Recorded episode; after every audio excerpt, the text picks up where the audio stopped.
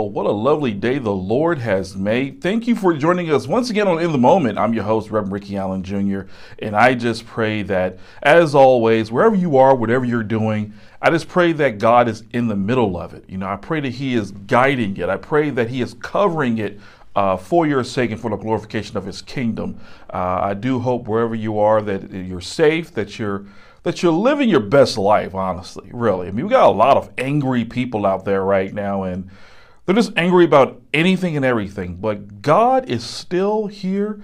He's still on the throne, and He sees what's going on and will respond at a time of His choosing for your sake, for your circumstances, and for the sake and glory of His kingdom. And we can trust in that and give that a big amen, most definitely. All right, so let's get started with this morning's morning scripture reading. Uh, James 1 6. James 1 6 reads as follows But let him ask in faith, nothing wavering. For he that wavereth is like a wave of the sea, driven with the wind and tossed. Wise words indeed. Amen. And once again, we do I want to encourage everybody that if you have a prayer request, go to the website, yourmoment.biz. You see the name up on the screen right there under the uh, morning prayer icon there. Uh, you will see uh, yourmoment.biz. You can go there and submit your prayer requests. We will not be publishing names. We'll simply just be publishing the prayer requests. So, just a short reminder we'll be giving here uh, for the next couple of weeks to uh, let folks know that you can give your prayer request and and we will pray for you right here on In the Moment. So, don't be afraid to do that. Uh, don't be afraid to pray by all means. We don't want that to ever be the case for that is our direct line of communication with our Lord and Savior, Jesus Christ. Amen. And with that being said, let us pray. Heavenly Father, we thank you for this day. We thank you, Lord, for just waking up this morning to another day because someone didn't, for whatever reason, out there in this world that we live in. And we know that this day we should take with great seriousness because we woke up and understand it's another day to give you the glory. It's another day to do your will. It's another day to live in your will. It's another day to share this hope that we have in Jesus to someone who may not know you. It's another day to live out God's word in our life. And so let us take the time and use it wisely. Because time will do its job. Time always does its job. It pushes forward while we may hold on to things in the past, old mistakes and old decisions that we probably shouldn't have made, time will always do its job. It's a constant reminder of your desire for us to move forward and trust in you. And we take that with great seriousness, Lord. We, we do. Now, Lord, whoever's listening right now, I pray that you reach into their homes and clear out the distractions, clear out the, the unclean spirits, clear out the uh, the things they may have brought in directly or indirectly, by accident or intentional, so that your word may flourish wherever it may go, for it will never come back empty. These and all things we ask in the Lord Jesus Christ. Amen. We pray God is going to bless you with a mighty message and hope to support you in your daily walk with Jesus Christ. Email us at yourmomentministries at gmail.com with your praise and prayer requests. Help support this ministry through your Cash App, dollar sign, your moment. We appreciate your continued prayers and support. And now, today's message. Right now, I want you to think about a time where everything was going right. We have those seasons in life, don't we? Those seasons where everything is just winning. No matter what we touch, no matter where we go, no matter what opportunities come by, we touch it, it's winning. You know, it's, it's like having a Midas touch. Everything we touch just turns to gold, doesn't it? You remember that season. I'm sure you do. We've all had them. And I know I've had them. And then something happens. You remember that, don't you? When you made the decision, when you said those words that turned the tide of your whole circumstance. Maybe you chose a side only to realize it's the wrong side. Whatever the case is, we've all been in situations to where we were in a good circumstance and then made a choice. And then we went from a good circumstance to a bad circumstance, if not a rough circumstance, to where maybe we weren't doing as much as we were at first, but now we're doing everything just to maintain, just to get by because of some decisions. Same can be said about Eve, Adam and Eve for that matter, in Genesis 3 1 through 7. And our topic is heartbreak in paradise. Heartbreak in Paradise. Genesis 3 1 through 7 is a story of definite decision making when the only thing you had to do was follow your first given order. Now, that's me coming from a military standpoint. As y'all know, I was in the military for roughly 15 or so years. Uh, that's the first thing you hear is follow your first given order if all else fails. If you have any doubt, follow your first given order. But Genesis 3, 1 through 7, gives us a variety of things we're going to learn today about heartbreak in paradise. So let's get started. Starting at verse 1 now the serpent was more subtle than any beast of the field which the Lord God had made. And he said unto the woman, Yea, hath God said, Ye shall not eat of every tree of the garden? And the woman said unto the serpent, We may eat of the fruit of the trees of the garden, but of the fruit of the tree which is in the midst of the garden, God hath said, Ye shall not eat of it, neither shall ye touch it, lest ye die. And the serpent said unto the woman, Ye shall not surely die, for God doeth know that in the day ye eat thereof, then your eyes shall be opened, and ye shall be as gods, knowing good and evil.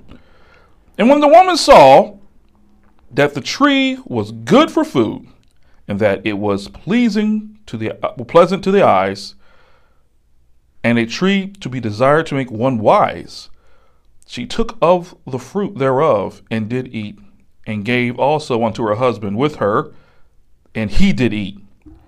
And the eyes of them both were opened, and they knew that they were naked. And they sewed fig leaves together and made themselves aprons. Let us pray.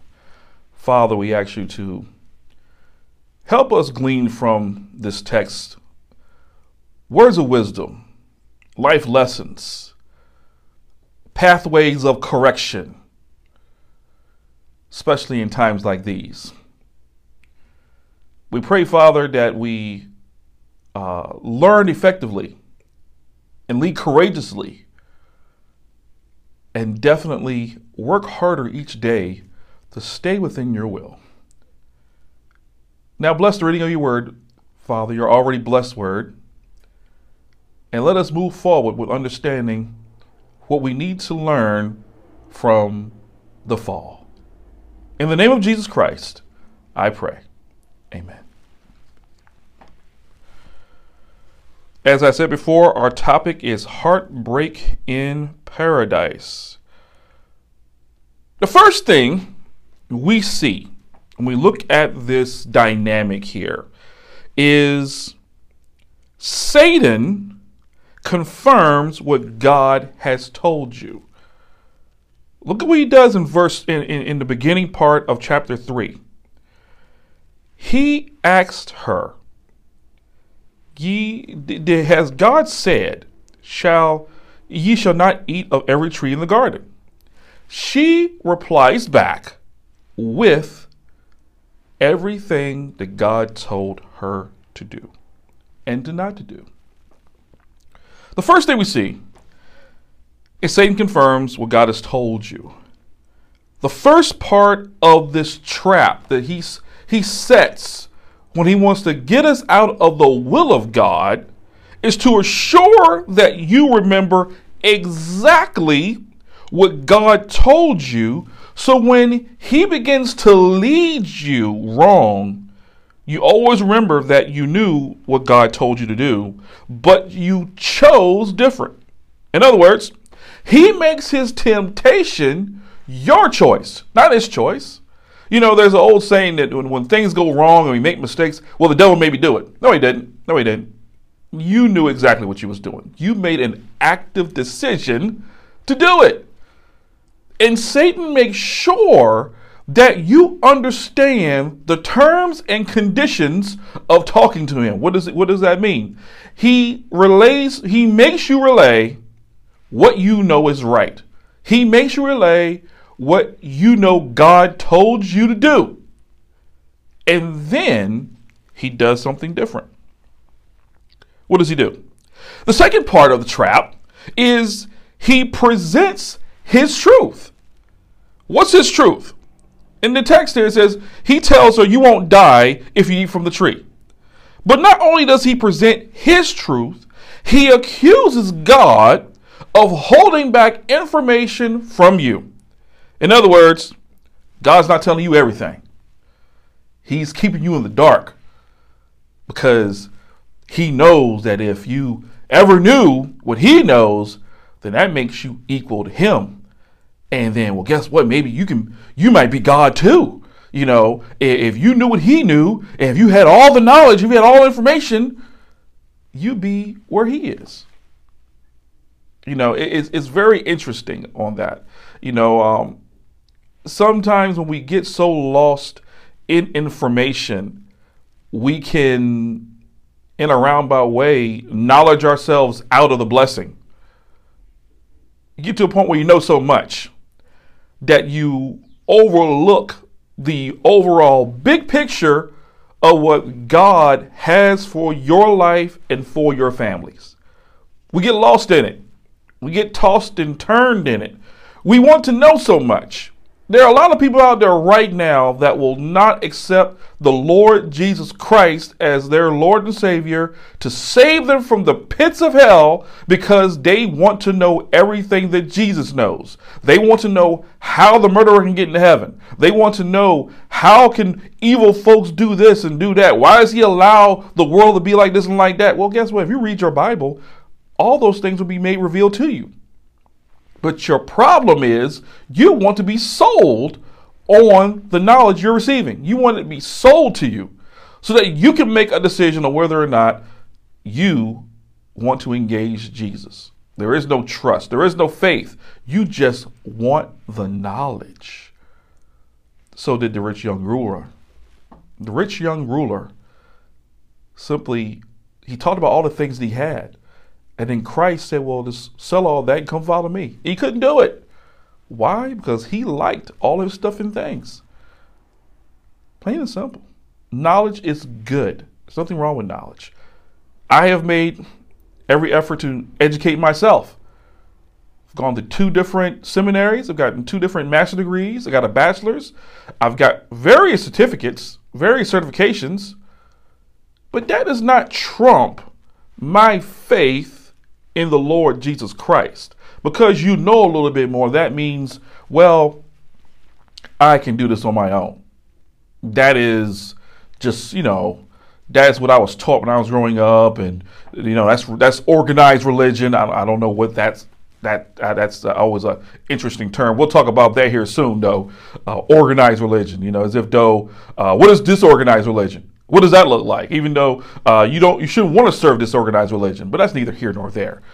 What we're seeing here, though, is the serpent is presenting his truth. He is letting her know what he believes. He's presenting his platform here. This is what he believes. And here's why he believes she is being treated the way she's being treated. And then what happens next? We know what happens next. She takes the fruit. It's not an apple. Scripture doesn't say that. it's fruit. We don't know what, what kind of fruit it was. It could be anything. You know? She eats it, hands it to Adam, who's obviously standing there. He eats it, and their eyes are open. That's what happens. There are three temptations here that we see that don't change through life. People turn from God's instructions to satisfy their physical needs, their visual needs, and then to their own knowledge.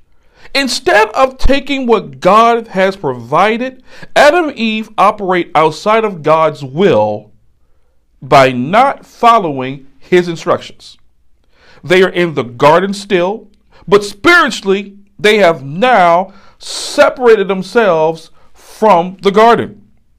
Now, up to this point, these are all dormant mistakes that have not been acted on physically. There is still time to turn back and get our minds right, but look at what happens. She makes a decision. The helpmate makes a decision to eat the fruit, and her husband says nothing.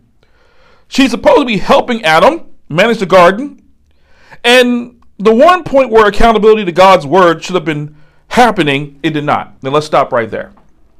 Let's stop right there for a moment. A lot of folks like to blame Eve in this area here. We slam Eve, we body slam Eve in the text in the text about this. Adam was standing right there. She hands it to him. he doesn't ask any questions. He doesn't ask where it's coming from. Who are we talking to? Uh, why are we talking to the serpent? What is he saying? What did he tell you? Why? Because he was he was right there. He didn't challenge anything. They never challenged the serpent's words they never said, well, okay, I get it, you know, but God told us don't eat from it. So thank you for your information. Goodbye. They don't do none of that.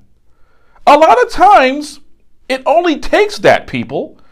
A lot of times, we could avoid a lot of pitfalls if we hold on to God's word. Whatever God told us to do, that's it. I don't care who told you what about God's word. If God's word is telling you to do a certain decision this way or to engage an opportunity that way. And then someone says, no, you don't have to do that. You ain't got to do that because, you know, you just do it this way. Is that what God told you? No? Then why are you even entertaining the conversation? This is the part that gets us all in trouble. When we entertain the conversation of sinners, on decisions that reflect our life and God's will in our life, we entertain the consultation of those who are living in dark. We, we, we find ourselves in these debates with these people. They need saving. There is no type of consultation they can actually give you. I'm very, very discerning on when people give me advice. I don't take everybody's advice. I listen, I'm nice because I don't want to offend, because there might be an opportunity one day to minister to them, but it goes out of one ear to the other. I'm not taking that stuff to heart. Why? Because they are not where I am. They're not where I am. They're living outside the will of God already. So everything is on the platter for them. There is no restriction. They're doing this as a lifestyle, as a profession. Okay? You live within the boundaries of God's word. And it's time that you start taking counsel from God's people, not from people who reject God, renounce God, don't come to church, they don't read the Bible, they don't do none of that stuff. And you're you're sitting there listening. And the worst part about it, you're considering it. Well, it's, it's a different view, Reverend Allen. No, no, no. Get a different view from the church. That's what it's there for. It's there to encourage you. Your church body, the people, are there to encourage you and help you make the road straight. Because we're all doing it under the banner, under the blood of Jesus Christ. This did not have to be. This had no reason to be. Eve and Adam and Eve had everything they needed to make a informed decision in the kingdom on behalf of the kingdom. Plain and simple. James 4 7. Submit yourselves to God. Resist the devil and he shall flee. The only thing they had to do was submit their own minds to God. Don't think outside the will of God. And you could have they could have resisted the serpent. could have resisted. He would have went on by his business. This wouldn't even be a topic of conversation. But guess what? Though it is. And we all deal with we all deal with this. All of us deal with this. What did uh, Jane what did John 2 15 through 16 say? Do not love the world or anything of the world. If anyone loves the world, the love of the Father is not in them. For all that is in the world, listen to this part, it's very interesting. The desires of the flesh, the desires of the eyes, and the pride of life is not from the Father, but from the world. Aren't these the same desires that they had right there in the garden just now? Aren't these the same things that they were just dealing with? Eve was dealing with it. Desires of the flesh, she was hungry. The desires of the eyes, it looked great. The pride of life, knowledge, it was going to benefit her. But all those things could have been covered by God's word. What did God tell me to do? The next time you find yourself in a situation to make a decision and you're doubting what's going on, maybe you're considering the uh, the words of someone who may not be the best of resources, ask yourself the question Did God tell me to do this? Did God reveal this to me? Is this person trying to make me doubt the God that I serve? Is this person trying to tempt me to come across the line to their world? Not for ministry, but for life.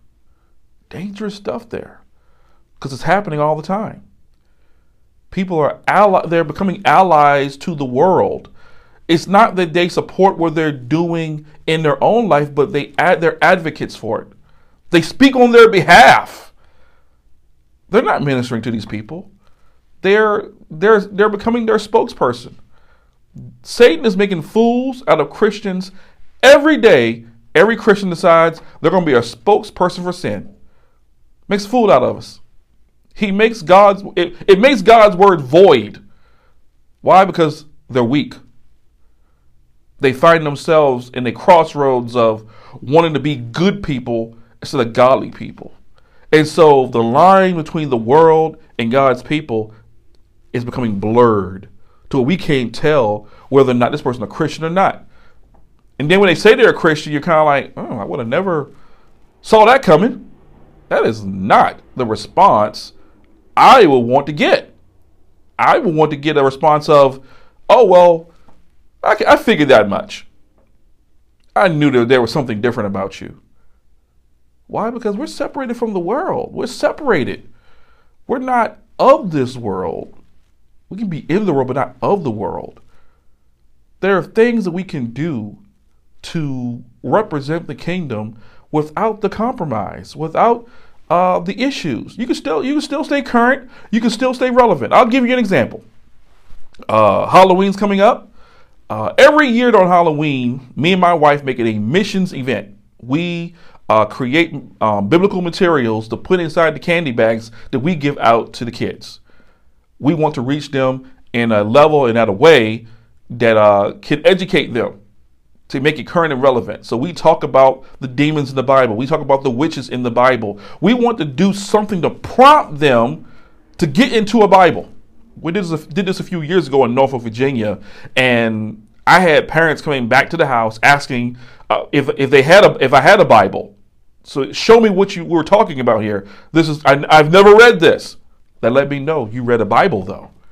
And we sat down and we would talk and I would talk about their faith and where they are in their faith and where they are in their life with Christ. Are they going to church? You know, is is Jesus in the house? You know, is he Lord of the house? What what's going on here? And we had some great conversations from Halloween. From Halloween. That's why Paul tells Timothy, if you don't know, now you know, be ready in season and out of season. Halloween is out of season for Christians. I know some houses that will be closed and a chair will be put out front with a Bible on it. Now, does that help the kingdom? helps you. It helps you, but you're not reaching the kingdom. You know, there is that part of Jesus that says to be gentle as lambs, but as sly as serpents.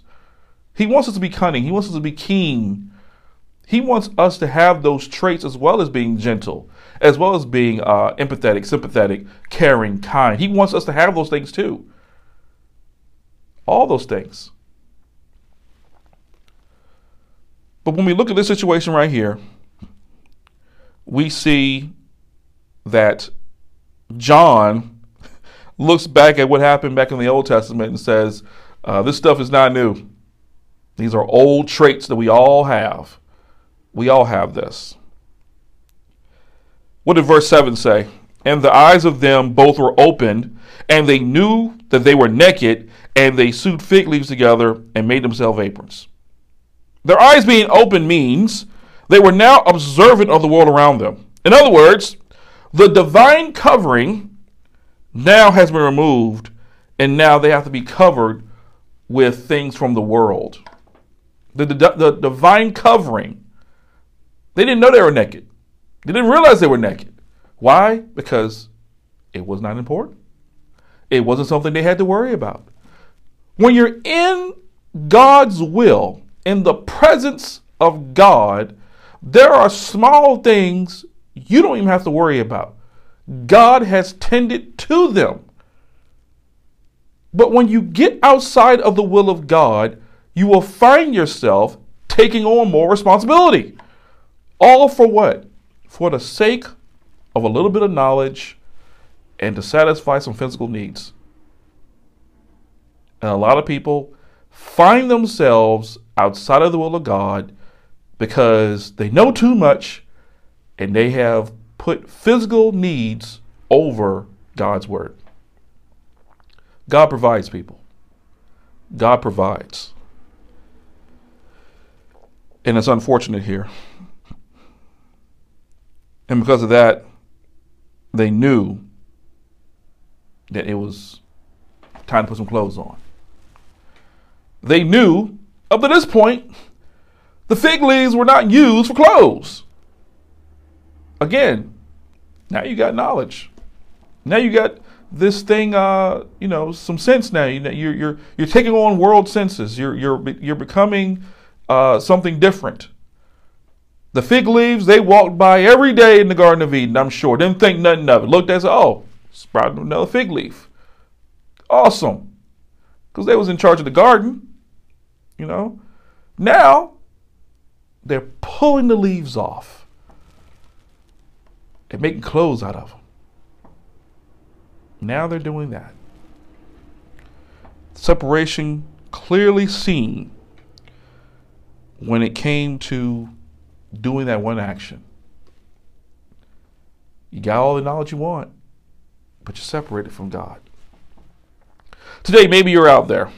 Maybe you're out there and you have made some very poor decisions maybe you have uh, been tempted, slightly deceived, if not completely deceived, for that matter, and it has cost you paradise. It has cost you a great deal. Maybe you're looking back on the years in regret, and you're thinking to yourselves, if I had not done that, I would be so much further ahead than what I am now. If I had not said that, he'd still be here. She'd still be here.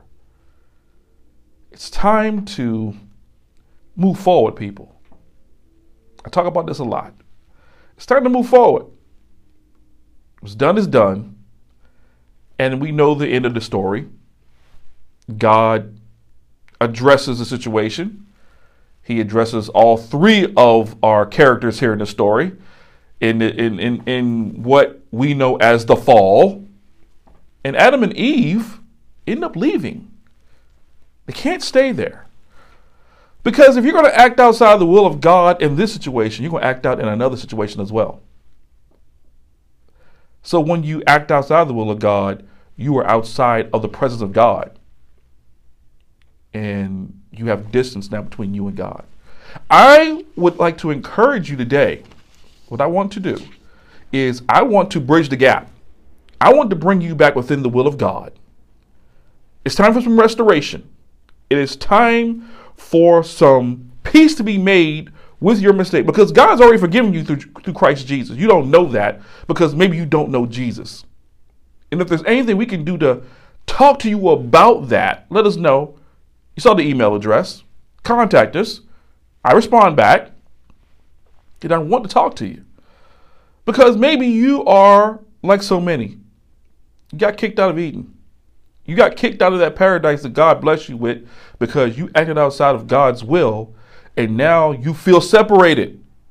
You feel the distance between you and God, and you're so far out there. You've made so many mistakes now. How can I come back? Jesus has made the way for you to come back within the, the presence and will of the kingdom. And if you accept Christ today, admit that you're a sinner that needs saving and you need a savior that saves you. He's already done the job. He's already gone to the cross to die for your sins. He is risen. He is risen. He sits to the right hand of our God. And if you will accept him today, you will be in paradise with him when you pass. Because we all got to pass. So you can't live your life in regret because a day will come when you will not wake up. And I hope wherever your eyes open again, that it is with the Lord Jesus Christ. But you have to make the decision now. You have to restore yourself now through coming back to the Lord Jesus Christ or coming to Jesus for the very first time. That is my prayer for you today. That is what that's my desire for you today. And I want you to stay encouraged. It's going to be all right. So, until next time, may God bless you. May heaven smile upon you. And we will talk to you next week. You take care.